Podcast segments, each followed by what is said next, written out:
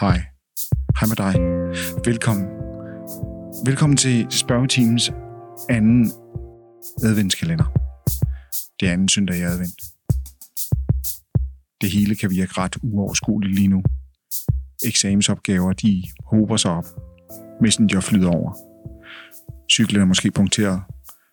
Du fik ikke lige købt den der vinterfrakke, inden det blev bidende koldt. Og hvad gør man så? Ja, yeah så er det, vi kan hjælpe dig. Fordi det bedste, du kan gøre, det er for en stund at glemme det hele.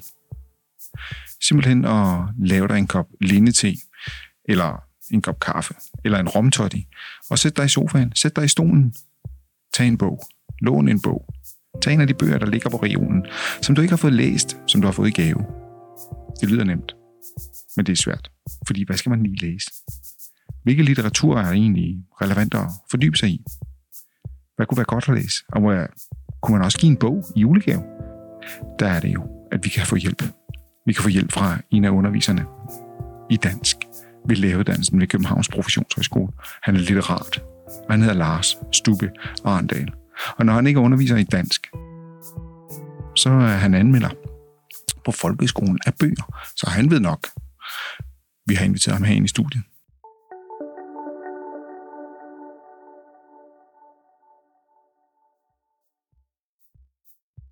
Ja, så byder vi velkommen til Lars. Som vi lige sagde i introen, så er du underviser her i på læreruddannelsen i dansk. Du er litterat og anmelder på folkeskolen. Men så er der også formand for Dansk Lærerforeningen. Ja, jeg er formand for de dansklærer, som underviser i læreruddannelsen. Lars, det er jo en adventsjulekalender, og der er lang tid til jul.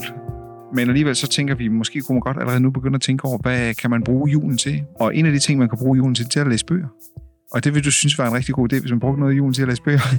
Hvorfor det? Øh, ja, det, det, først og fremmest fordi, at jeg selv gør det rigtig høj grad. Og ja. jeg synes, at det er, jo, det er jo sådan en super dejlig tid på den måde, at så er der rigtig mange andre ting i hverdagen, som øh, ikke sådan forstyrrer og griber ind og sådan noget der. Og så kan man gøre det, som øh, litteraturen er god til. Så glider man ind i et øh, univers, en verden, som er nogle gange meget anderledes end den, øh, som jeg går i øh, til hverdag. Opleve verden fra helt andre øh, synspunkter, andre perspektiver på verden, som jeg slet ikke øh, vidste eksisterede. Og det øh, kræver en gang imellem, at man, øh, man har tiden til det, og man har roen til det, og man sidder det rigtige sted. Det er jo også øh, en mørk tid, øh, hvor man gerne vil være indenfor øh, under tæppet, når man har været ude og gå en dejlig tur i skoven og sådan noget. Øh, og så kan man lave sin egen lille hule der øh, sammen med, med et andet menneske eller en anden bevidsthed, eller hvordan man nu vil beskrive det, det forhold, at vi kan leve os ind i, i helt andre verdener. Ja. Er det noget, der er sådan, altså litteraturen, bliver den mere vigtig i dag, eller omkring jul, eller, hvad tænker du? Altså på nogle måder, så, så bliver den vigtigere omkring julen, fordi at julen jo også nogle gange er sådan eftertænksomhedens tid det er sådan en, en tid, hvor vi sådan øh, tænker over, hvad, hvad skete der i, i løbet af året. Det er også tiden op til nytår og sådan noget der. Så det er sådan en, en tid, hvor vi sådan kan gå og reflektere lidt over, hvad skete der. Og det, det kan vi jo bruge litteraturen til nogle gange som, som et spejl, og nogle gange bevæge os ud i nogle øh, møder, øh, møder os selv også i litteraturen på, på en anden måde, blive overrasket over, hvad vi, øh, hvad vi synes er spændende og interessant. Det er jo også det, der er med meget litteratur. Det kan også være elementært spændende. Mm. Ja. Jamen, øh, og du har taget en masse bøger med?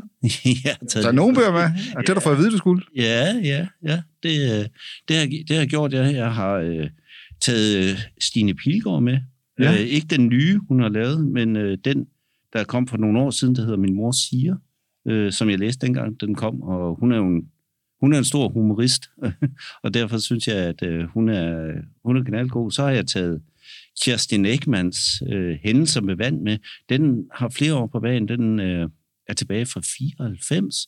Men øh, her for nylig, der, jeg har haft den stående i reolen, og så tænkte jeg, den skal jeg genlæse, for det var en fed oplevelse. Og så tog jeg den ud af reolen og genlæste den, og det var en fed oplevelse at læse den igen.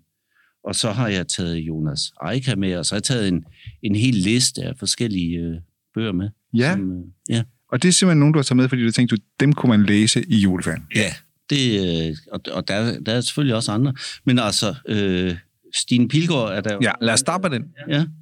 Øh, det er jo en... Øh, ja, baggrunden i historien er den, at øh, fortælleren, hun er blevet smidt ud af sin kæreste. De er gået fra hinanden, som kæresten siger, det er fortælleren ikke enig i. Øh, det er gået i stykker, og nu er hun så flyttet hjem øh, til sin far, øh, hvor hun bor, og så har hun ellers sin mor rendende hele tiden.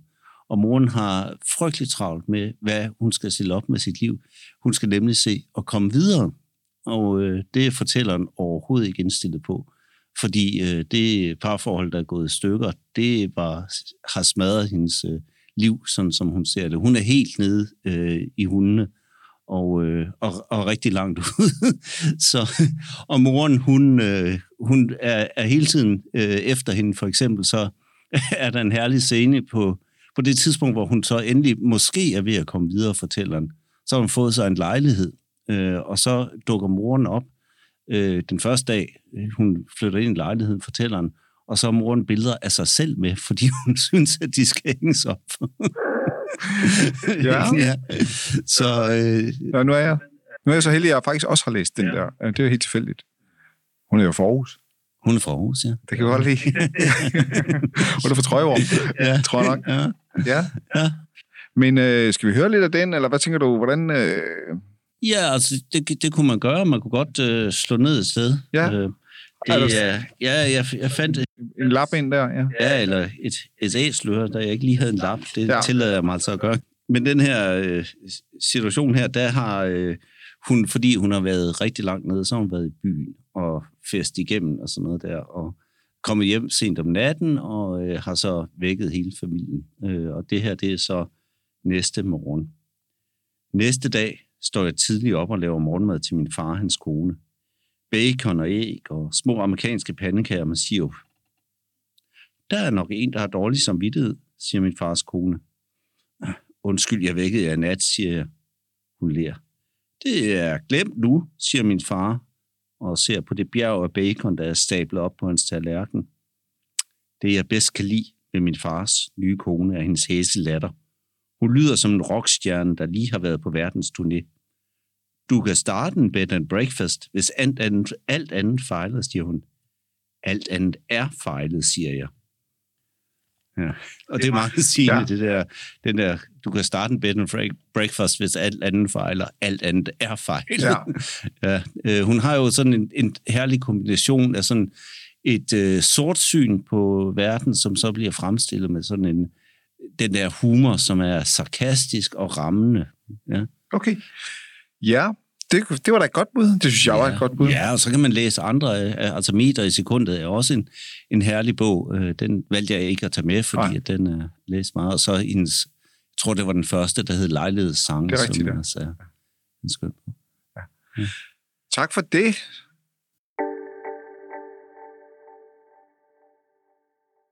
Det var Stine Pigård. Er der andet, man kan... Vi har, ja, man kan lige høre noget, der slukker. Det er, fordi vi har kaffe på kanden, og ja, i det, er- her. Det, det er jo julehygge jo. det er det nemlig. Ja. ja. Så er der øh, Kirsten Ekman. Ja, det er så lidt over en uh, lidt anden, eller noget anden genre, må man sige. Uh, Hændelser ved vand hedder den, fra 1994, uh, hvor den fik Nordisk Råds litteraturpris. Uh, det er jo en kombination af en uh, kriminalhistorie og en historie om et menneske, der prøver at finde ud af, hvordan hænger verden sammen med naturen, eller hvordan hænger menneskene sammen med naturen. Det udspiller sig op i de nordsvenske skove op i et sted, der hedder Svartvatten, altså det sorte vand.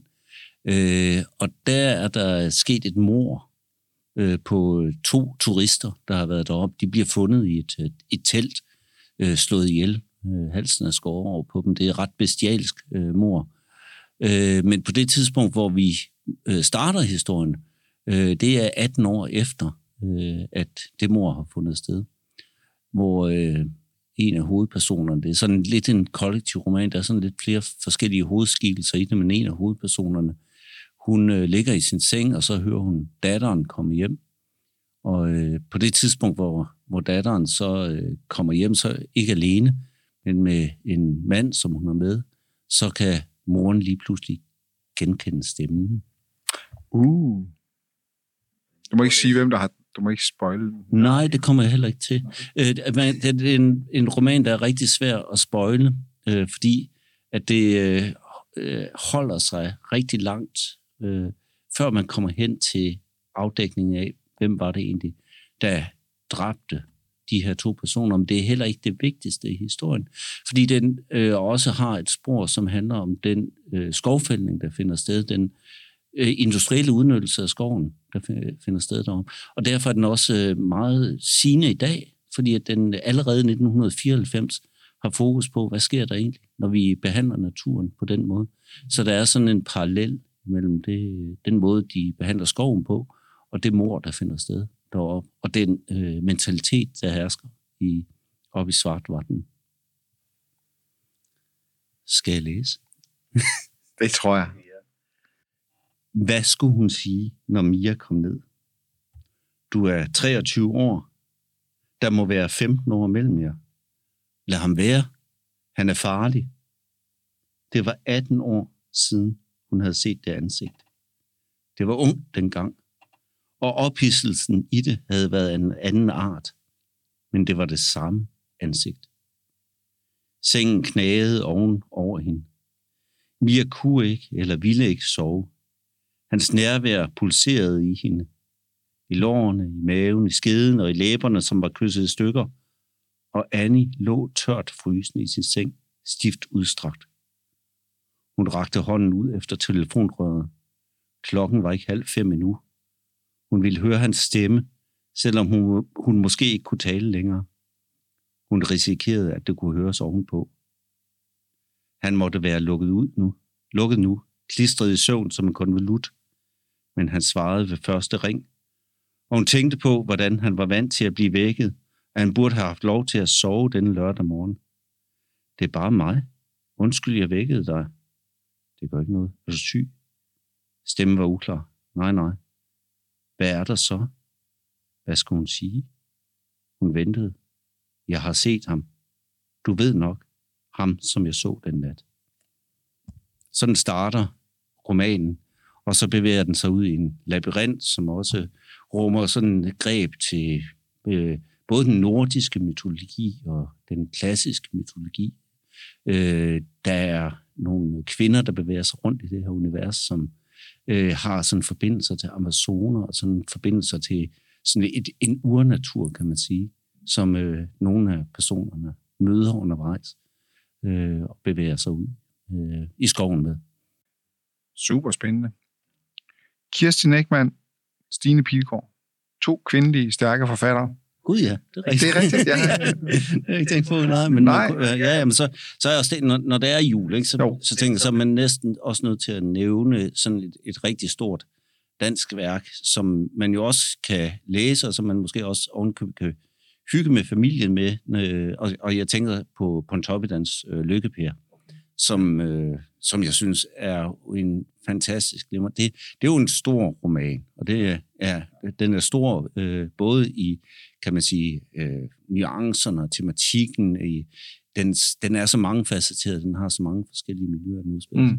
Men den er også... Så der vil du, der vil ja. du anbefale, øh, fordi man har lang tid til at læse? Fordi man har lang tid til at læse, og fordi man har roen til at komme ind i øh, den rytme, der er i romanen, som jo er en anden rytme end Pilgårds, og som en anden rytme end sådan en, en krimihistorie, fordi det er sådan en, en udviklingsroman, som handler om lykke. Men jeg vil også anbefale den, fordi at det er en bog, man når man læser den nu, hvis man for eksempel er 20, øh, det tror jeg, jeg var omkring 20 første gang, jeg læste den, eller sådan noget der, så oplever man den på en måde. Og så læste jeg den igen som 30-årig, og så så jeg den på en helt måde, anden måde. Da ja. jeg var 20, der tænkte jeg, at Lykke Per, han var en helvedeskal. Han øh, kunne virkelig styre øh, det projekt, hans, de store projekter, han havde gang i. Og øh, det var meget forståeligt, at han kastede alt væk, hvad han havde af forhold i Danmark og sådan noget der, da han tager til Tyskland. Øh, det kunne man sagtens følge, fordi han var opslugt af sit store projekt. Men når man så læser den som 30-årig eller som 40-årig, så ser Lykke Per helt anderledes ud.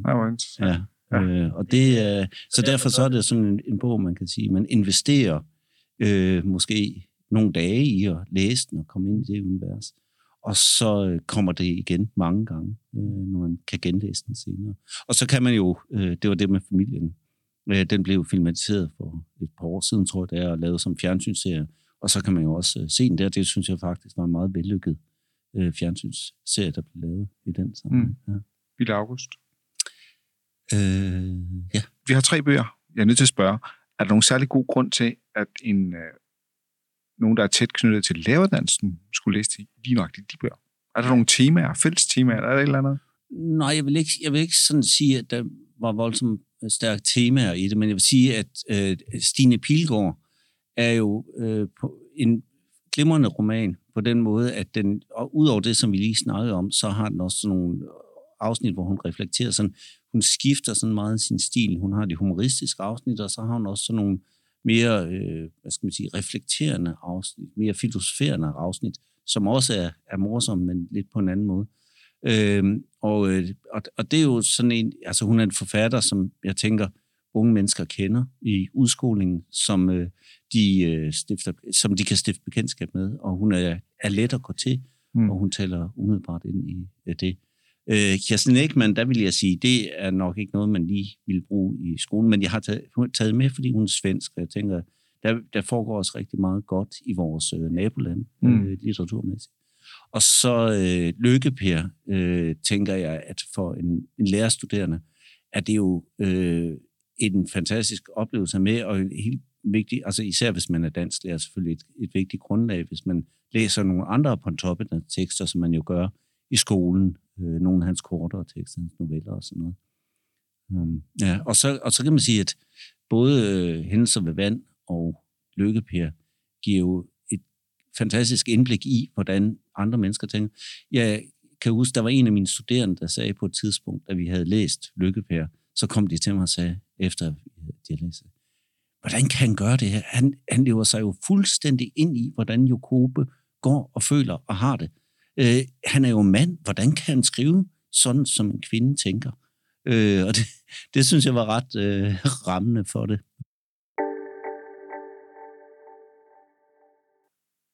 Ja, der er, tror jeg, det var super spændende at høre nogle gode anbefalinger på bøger her, man kan til at, til at læse. Uh, har du også nogle, ja, nogle anbefalinger til, hvad man kan enten give i gave, eller til, hvad man kunne ønske sig? Ja, det, ja, det er det tror jeg nok, jeg ja. der, der er mange forskellige. Ikke? Altså, øh, for nylig har jeg læst noget af Erling Jebsen. Ja. Øh, han er aktuel med den øh, film, der hedder Erna i krig.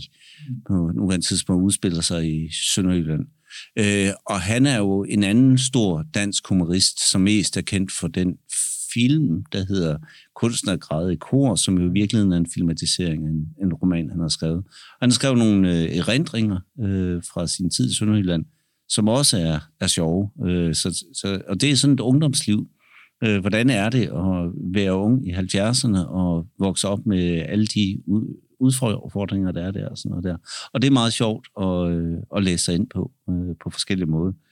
Så, øh, så har jeg også selv læst øh, Olga Ravn, De Ansatte, øh, som er en meget speciel roman, som er sådan en fremtidsroman. Der er vi over en helt fjerde genre, kan man sige en fremtidsroman, som øh, udspiller sig i et eller andet mystisk rumskib en gang øh, i 2000 og et eller andet, ja, 2200 eller sådan noget, øh, og øh, som er sådan en slags, bygget op som en stribe interviews med figurer, som man ikke rigtig ved, er det nu øh, cyborger, eller er det rigtige mennesker?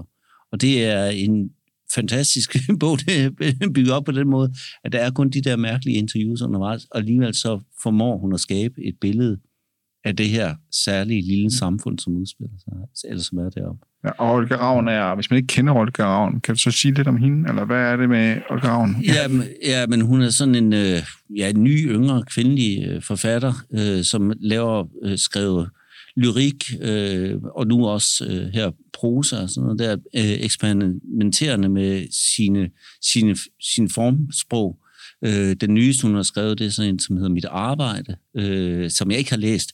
Jeg tror, den kunne komme på min egen ønskeseddel. I forhold til, den handler om øh, hendes graviditet, fødsel, da hun øh, blev mor første gang. Øh, og den har fået, øh, fået knaldgode anmeldelser ja, okay. øh, rundt omkring. Så, så hun er en interessant øh, skikkelse mm. i, øh, i det felt her. Ikke? Ja. Ja, og ja, der er mange. Jeg har også taget Jonas Eike med, men ja. øh, han er jo også øh, Efter solen. Det er jo øh, den øh, novellesamling, hvad er det vel, som han fik øh, Nordisk Råds pris for, øh, for et års tid siden, øh, og øh, som jo var det stor skandale, fordi han talte direkte til statsministeren, da han fik prisen. Og hun klappede ikke?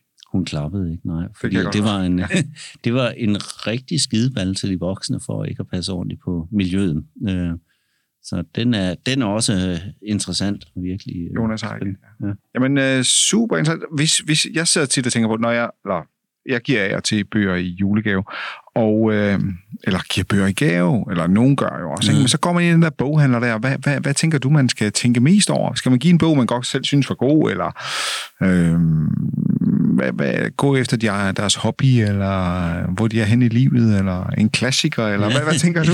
ja, det, det, øh, hvis altså, du nu var boghandler. Du, ja, hvis jeg var boghandler, så vil jeg øh, spørge meget til, hvem er det, der skal læse bogen? Mm. Øh, man skal jo nok kende dem, man øh, giver bøger til, hvis man sådan skal give en bog, der rigtig rammer.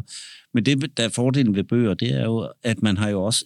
En bog er jo på den måde en gave i dobbelt forstand, fordi at øh, det er både en ting, man får i hånden, men det er også noget, der signalerer, at man faktisk har tænkt på den modtager, eller at man har et eller andet strålende, som man gerne vil dele med en anden. Altså, øh, bøger er noget, man på en eller anden måde deler i højere grad end et par sokker, for eksempel et par uldne sokker. Ikke? Øh, fordi at man jo så har øh, det fælles univers på et eller andet tidspunkt, man kan stige ind i. Mm. Har du læst det?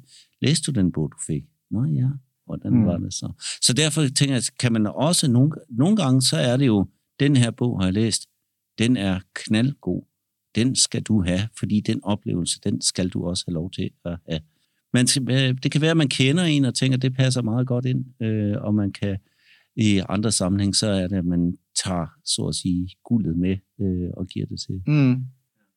Det kan selvfølgelig også være afslørende, hvis man tænker, nu har jeg givet en bog til en, som jeg tror, jeg kender godt, og så ved, kan vedkommende ikke lide det, så kender jeg slet ikke personen så godt, som jeg regner med. Ej. Nej, det kan, det, det kan jo godt være, men, men så kan man jo snakke, øh, så kommer man jo til at snakke om det. Nå ja, og ja, siger, rigtigt. okay,